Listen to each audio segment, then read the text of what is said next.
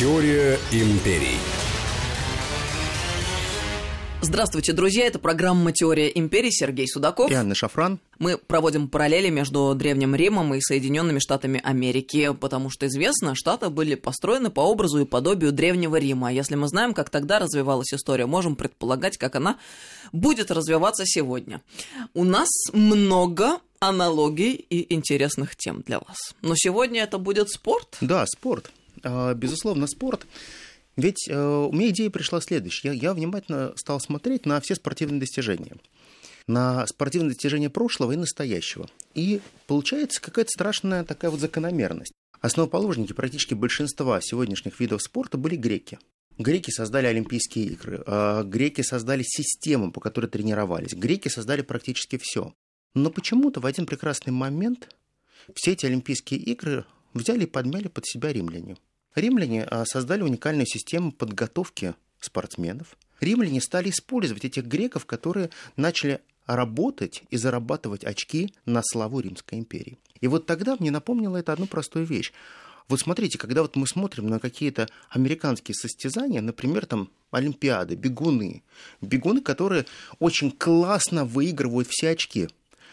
А откуда они, в общем-то, корнями? Почему-то многие кенийцы – Кенийцы американского происхождения. Или американцы кенийского происхождения, уже как угодно. Но получается одна простая вещь. Чтобы получить славу империи, надо использовать все имперские возможности для того, чтобы все лучшие бежали за тебя. Ну а теперь по поэтапу. Давайте посмотрим. Если мы разбираемся с Древним Римом, то прежде всего надо коснуться очень серьезной системы подготовки спортсменов. В Риме принципиальный вопрос, который задавался каждому юноше, который хотел добиться чего-то в этой жизни, не просто был бродяга либо ремесленник, это культ тела. Любить свое тело. Ни в коем случае а, не быть с животиком, с брюшком или с боками. Ни в коем случае а, не распустить себя, а всегда быть в форме. Считалось очень просто, что богатый человек это тот человек, который не может себе позволить быть толстым. Потому что если ты толстый, значит ты бедный. Почему? Потому что ты ешь плохую дешевую еду. Неужели это было актуально еще задолго до нашей эры, Сергей? Это не может быть. Современно верно. Подтянутость. Подтянутость, умощенность оливковым маслом теплым каждый вечер, а, что позволяло, как они считали, придать телу определенный оттенок каждый раз с оливковым маслом ты мог лучше загореть, а вот лицо должно было оставаться светлым. По большому счету, а, римляне всегда понимали, что тренировки мальчики должны начинать с очень раннего возраста, практически с трех лет. Они должны начинать бороться, и тип борьбы был, конечно, греческий, потому что греки были номер один в борьбе. Вот все сегодняшние захваты, перевороты, подножки, подсечки, которые мы знаем на сегодняшний день, ничего не изменилось. Это то, что пришло из Греции. Но римляне очень просто назвали это греко-римская борьба. Но потом это назвали просто римской борьбой. Но в современном мы имеем понятие греко-римская борьба. Римляне пытались все усовершенствовать, потому что они полагали, что Греция прекраснейшая страна, но ее надо потреблять и использовать. А зачем еще нужна Греция? Греция нам дает а, язык греческий, а Греция, Греция нам дает культуру, а Греция привносит в наш быт определенной радости, которые нам нужны. Но мы должны не просто получить эти а, блага, мы должны их усовершенствовать. И вот культ воспитания, он шел а, очень а, верной дорогой из поколения в поколение. Подготовка мальчиков занимались специальные тьютеры, которые учили их борьбе, которые учили их прыжкам, бегу. Огромное значение придавали общей физической подготовке. Это умение отживаться, отжиматься, держать планку, это бегать, прыгать и растягиваться. Растяжка и прогрев мышц – это то, что пришло а, именно из Рима к нам. Потому что греки меньше времени уделяли именно растягиванию, разогреву тела. Они полагали, что ну, достаточно 2-3 минуты просто пробежаться на месте, попрыгать, и можно приступать к упражнениям. Римляне же считали напротив, что только разогретый боец, только разогретое тело может выполнять а, хороший функционал. Если мы посмотрим, то шаг за шагом а, совершенствуются игры. Но мы говорили уже о том, что римляне были а, крайне азартные, фантастически азартные. Поэтому, наверное, номер один по зрелищности у них идут бои без правил. Причем это бои без правил, которые устраиваются практически в уличных тавернах, на улицах. И действительно нет правил. Правило, наверное, только одно. А в первом раунде не выкалывать глаза. В первом а, раунде не убить, потому что зрелище будет неполное. Продержаться хотя бы 2-3 периода, чтобы это было интересное зрелище. Чем больше крови, тем лучше. Для этого существовали самые интересные технологии каким образом брали, сплетали веревку. А в эту веревку вплетали определенные металлические частицы типа гвоздей и аккуратно при помощи глины либо, жел... Э, либо белка, которые пропитывали эту веревку, обматывали руки, чтобы удары были более тяжелые и интересные, потому что при помощи таких ударов было больше рассечений, больше крови, выбитых зубов, а мальчишки с огромным удовольствием собирали эти выбитые зубы и гордились, у кого их больше коллекция. Но за всеми этими играми стояли колоссальные ставки, потому что каждый ставил на своего бойца, кто бился лучше. И, конечно же, все большие благородные дома всегда отказывались от того, нет, нет, мы не воспитываем этих бойцов, никому это не нужно. Мы занимаемся только благородными видами спорта, такими как пятиборье и а, гонки на колесницах. Более травмоопасных гонок, которые были в Риме, не существовало нигде. Вот представьте, что у вас в заезде участвует 20-30 колесниц, при этом возничий просто стоит на этой колеснице, и она похожа на маленький скейт, по большому счету. Размер колесницы, он чудовищно маленький. Он похож на современное, ну, чуть побольше современного кресла для людей с ограниченными возможностями. И вот это кресло цепляют к нему лошадей – это может быть одна-две лошади, которые разгоняются, и на полном ходу вы должны еще пытаться обогнать своих соперников. При этом вы можете соперников бить кнутом, ударять их, либо даже что-то бросить им в лицо, если у вас есть, например, достаточное количество песка, чтобы ослепить их. Зрелищность, она прекрасная. Но в конце гонки остаются два-три возничих, потому что все остальные мертвы. Потому что смерть – это шоу, а смерть на колесницах – это очень эффектно. Они разлетаются, бьются, а кони вгрызаются в друг друга, ломают себя. И чем больше происходит столкновений, тем зрелищнее проходит игра. Вы знаете, мне чем-то это напомнило, когда только начиналась Формула-1, ее был пик популярности в 90-е, конце 80-х годов.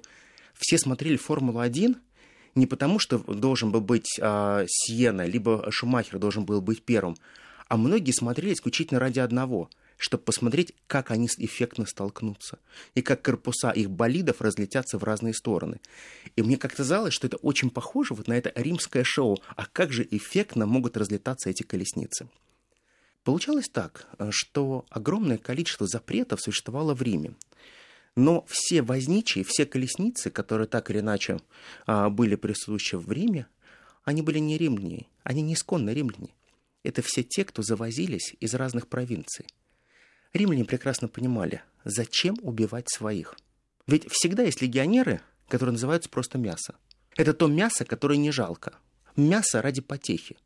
Вот посмотрите, сейчас в Америке очень популярны разные кровавые виды спорта. И все эти кровавые виды спорта состоят в основном из легионеров, которых не жалко. Эти легионеры убивают друг друга, бьются.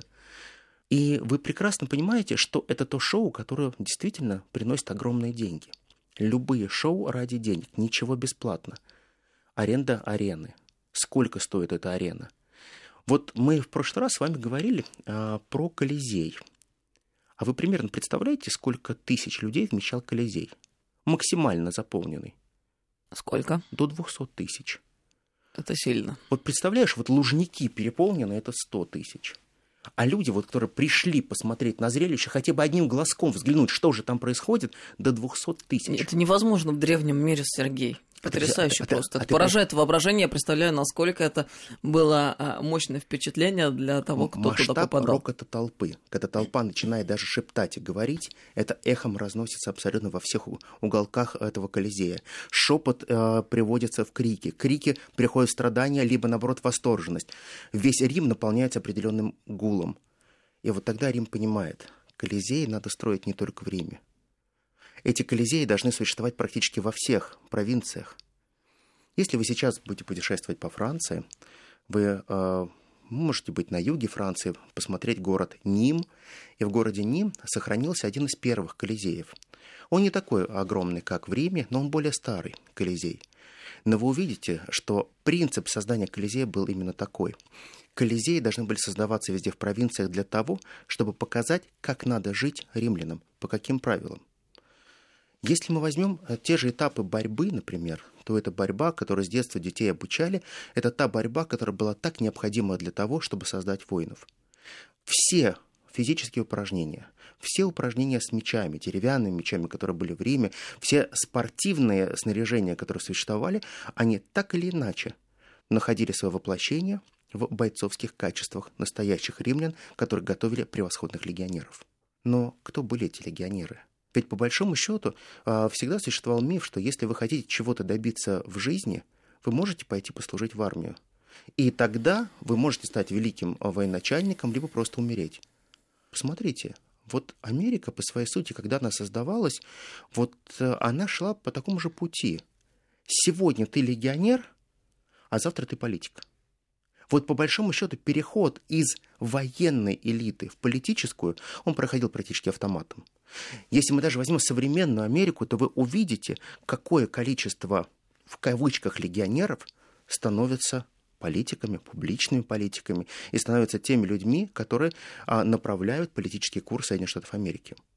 Так вот, а, в Риме была примерно такая же карьера. Если ты не был достаточно богат, если ты не был аристократичен, если у тебя не было больших денег, то ты мог только при помощи своей силы и ловкости ты мог добиться чего-нибудь настоящего.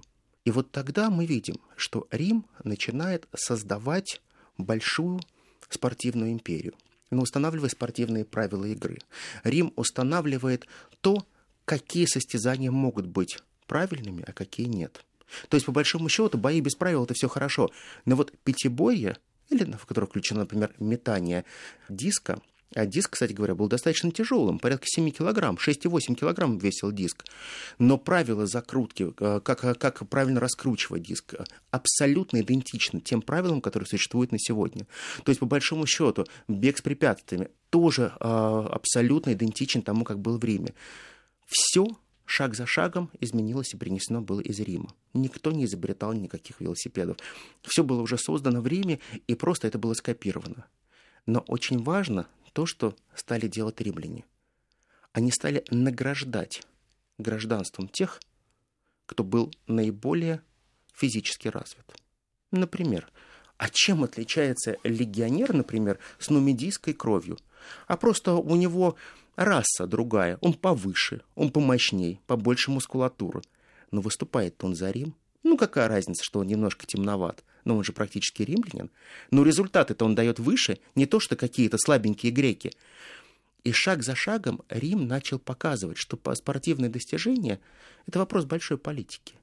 Что мы, Рим, должны показать, что мы лучшие во всем.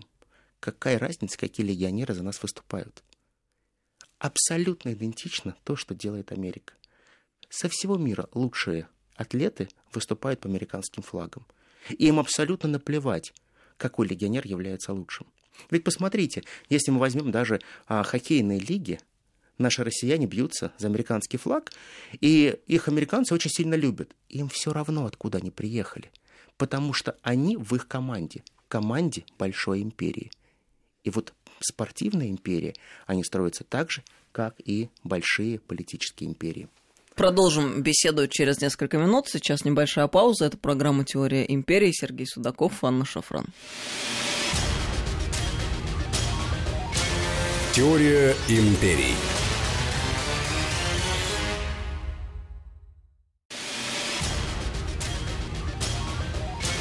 Теория империй. Теория империи Сергей Судаков, Анна Шафран. Мы продолжаем разговор, проводим монологи между Древним Римом и США. Сегодня мы о спортивных играх говорим.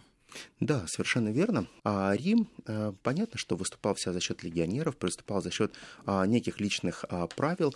А Рим всегда еще умел формировать определенные спортивные правила под себя, даже тоже судейство.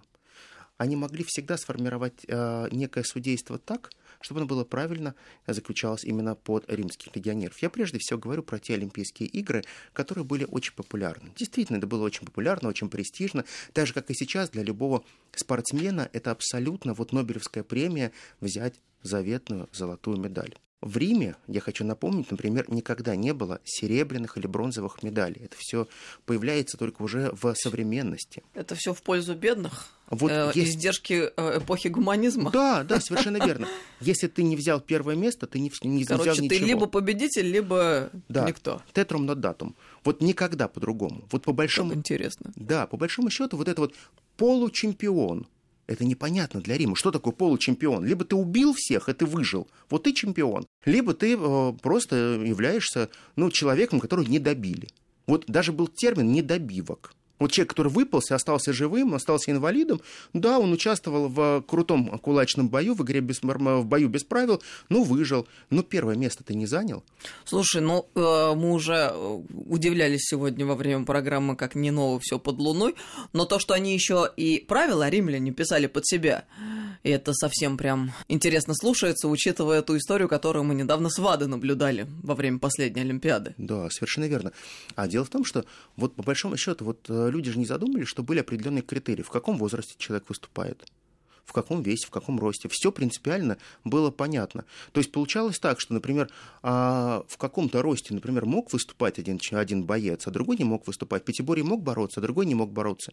Очень часто было, когда когда-то плененного, наделенного гражданством э, Гала или немца притаскивали на состязание и говорили, а вот он будет выступать за нас и выходил там под больше двух метров чудовище, с которым все ему просто по грудь оказывались. И он, конечно же, становился чемпионом. Но на каких основаниях? Он же не в своей категории выступает. И вот э, Рим никогда не заморачивался по поводу категории, там еще что-то. Либо ты бьешься за нас, либо ты бьешься за все что угодно. Но соревнования в основном с греками проходили. Им нужно было показывать все время, что Греция ничего не стоит. Потому что стоят только те, кто могут правильно создавать правила игры. Неважно, насколько вы крутые ребята, неважно, какая у вас история. Главное, что мы создаем правила и законы. Посмотрите, это же очень четко бьется с современной Америкой, как они создают международное право под себя. Вам что-то не нравится? Ну, давайте мы перепишем закон. Вам так легче? Ну давайте мы напишем, что а мы можем по закону вас уничтожить. Ну, вам не нравится, но это ваши проблемы. Потому что правила устанавливают только сильнейшие. Рим объяснил империи очень просто, будущим империям, что вы никогда не должны жить по тем правилам, которые вас не устраивают. Вы должны менять эти правила. И только постоянная смена правил позволяет вам быть всегда чемпионом. Америка начинает жить по этим же принципам.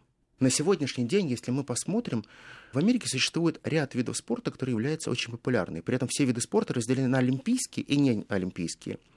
Конечно, а, не олимпийские – это абсолютно те виды спорта, которые вне почета. Это те, кто являются такие, ну да, олимпийские виды спорта. Ну, наверное, круто, но денег они огромных не приносят. А вот не олимпийские виды спорта приносят колоссальные деньги потому что американцам все равно, что происходит на Олимпиаде. Им нужна Олимпиада как политическая битва. Им не нужно развитие спорта как такового. У них есть спорт для внутреннего потребления и спорт для внешнего потребления. И вот тот спорт, который есть для внешнего потребления, он покупается и выигрывается ценой любых легионеров, которые выступают за американскую сборную. Даже если это а, чудовища, которые генно измененные. Ведь не секрет никому, что начиная с 70-х годов Соединенные Штаты Америки в кавычках или не в кавычках начинают выращивать атлетов биодобавки, огромное количество стероидов, огромное количество а, всевозможных гормонов роста, которые позволяют создать чудовище, которое не похоже на обычного человека. Но они преуспели. Они преуспели в том, что они научились скрывать факт искусственного выращивания таких чудовищ. Потому что, когда ты смотришь на неестественно развитую мускулатуру, на неестественно длинные руки у определенных спортсменов легкой атлетики, ты понимаешь, что это определенное формирование изначально этих спортсменов. Это селективный отбор, а потом наращивание, именно а, выращивание в, в прямом смысле а, этих киборгов, которые так или иначе будут отстаивать американские интересы а, во время Олимпийских игр. Ну, все по порядку. А любой спорт в Америке, он, конечно же, является массовым. Ну вот если так возьмем а, критерии, наверное, самых популярных видов спорта для Америки, для внутреннего потребления, то на последнем месте стоит а, это а, бои без правил. а, либо то, что у нас сейчас классически называется смешанные единоборства. Потому что раньше а, можно было назвать это, ну, в кавычках, в простонародье это называлось бои без правил, а сейчас это май, это как раз смешанное единоборство. Недавно мы видели такой бой, он прошел с участием нашего дагестанского бойца, и мы прекрасно понимаем, что вот огромные деньги крутятся в этом бизнесе. Вот чтобы в Штатах посмотреть прямую трансляцию э, боя, надо заплатить примерно 60 долларов. Люди не отказывают себе, потому что это как поход в хороший кинотеатр. Они изначально покупают эту платную подписку и смотрят этот бой, который длится всего 5 раундов.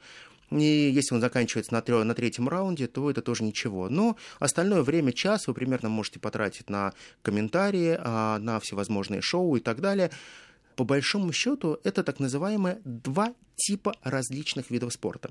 Тот спорт, где вы не можете никогда побывать и увидеть его воочию, это называется телевизионный спорт.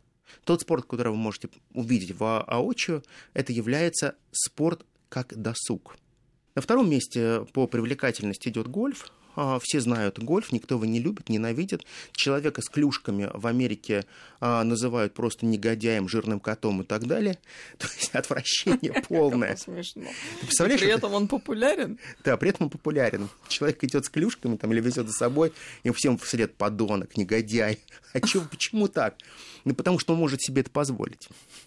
Потому что, вот простой пример, а, час игры в а, теннис с мастером тенниса в Штатах начинается где-то, ну, наверное, ну, от 70 долларов можно найти.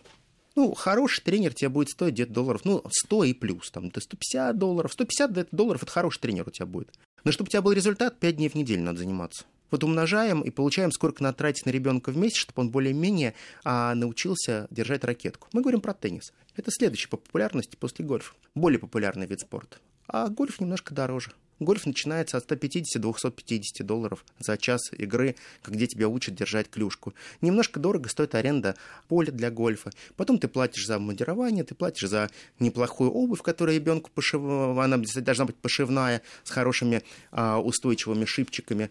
А, обязательно а, ручной работы, кожаная. И это спорт не для всех. Это очень дорого. Это очень-очень дорого.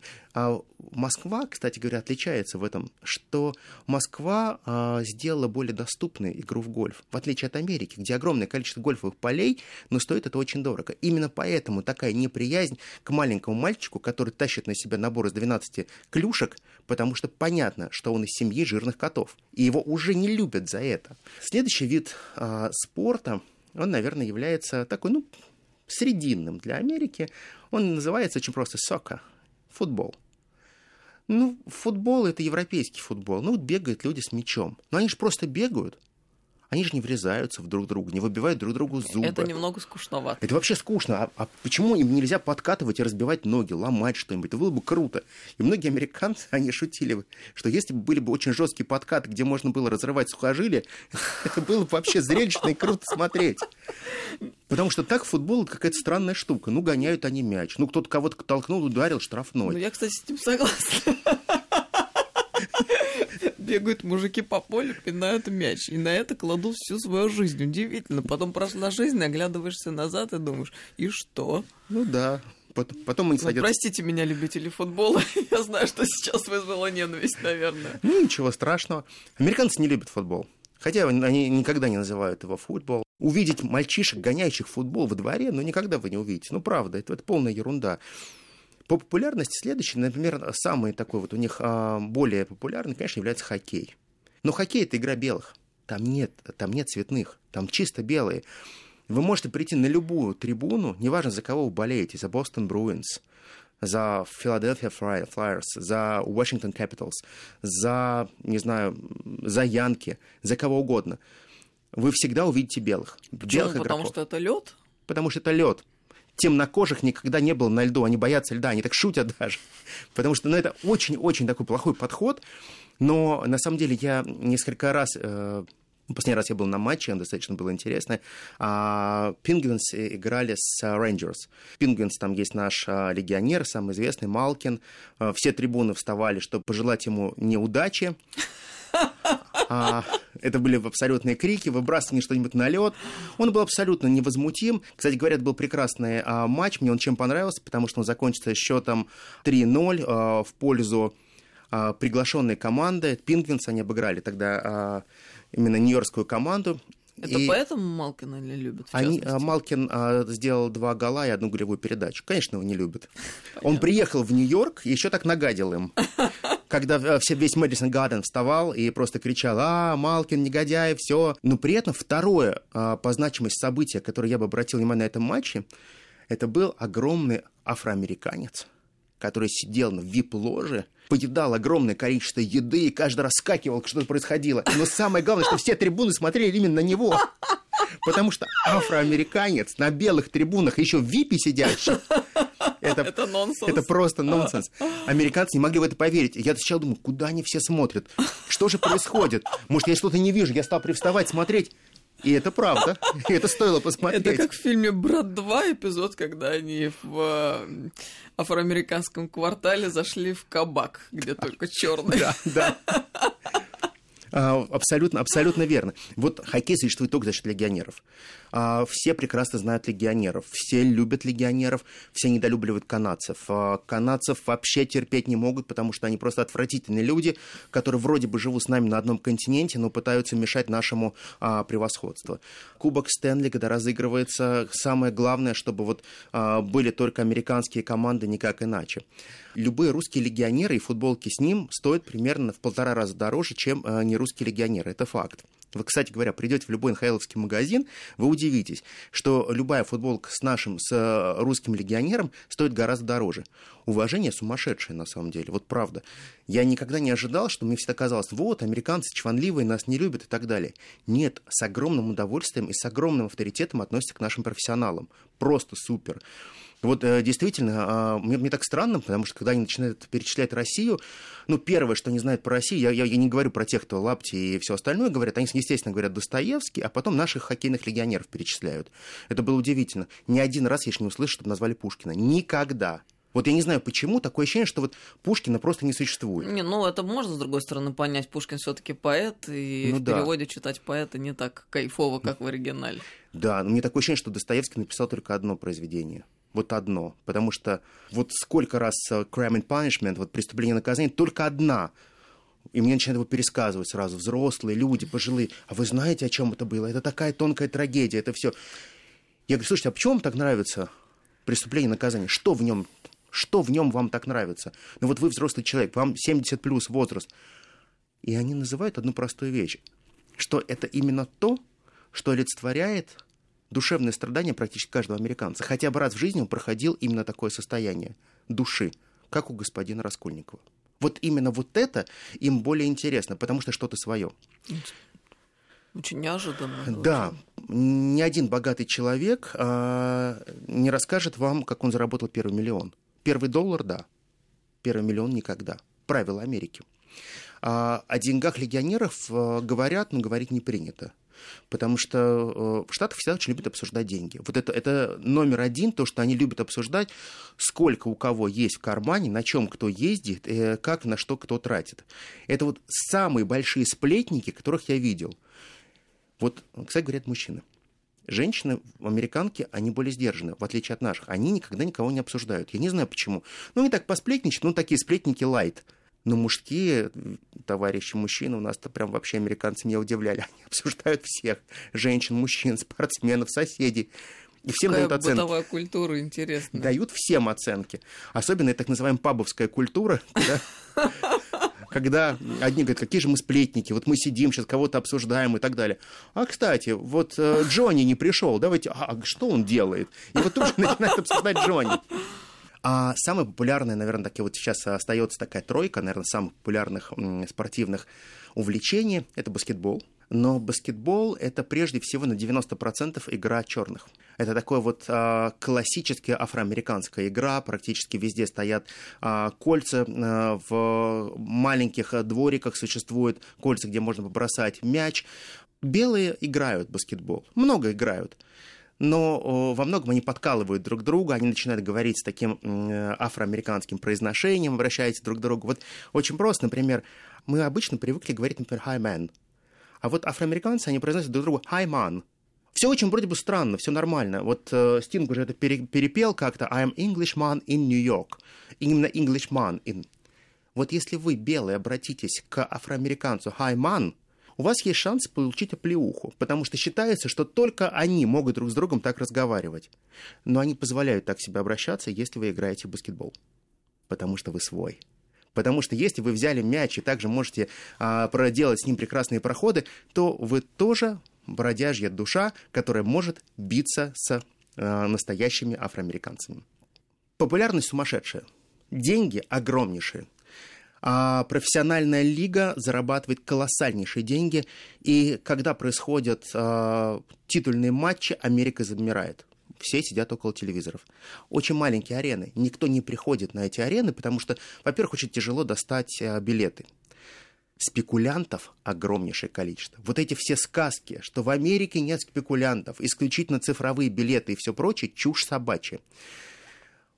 А, если захотите прийти когда-нибудь в Мэдисон Square Garden, у вас нет билета. Ну, подходите, и вы кого должны искать? Правильно. Афроамериканцев, желательно с костылями. Это обычно такие странные люди, стоят забитые. Ты сначала думаешь, что это люди, наверное, попрошайки стоят. Это на самом деле продавцы билетов.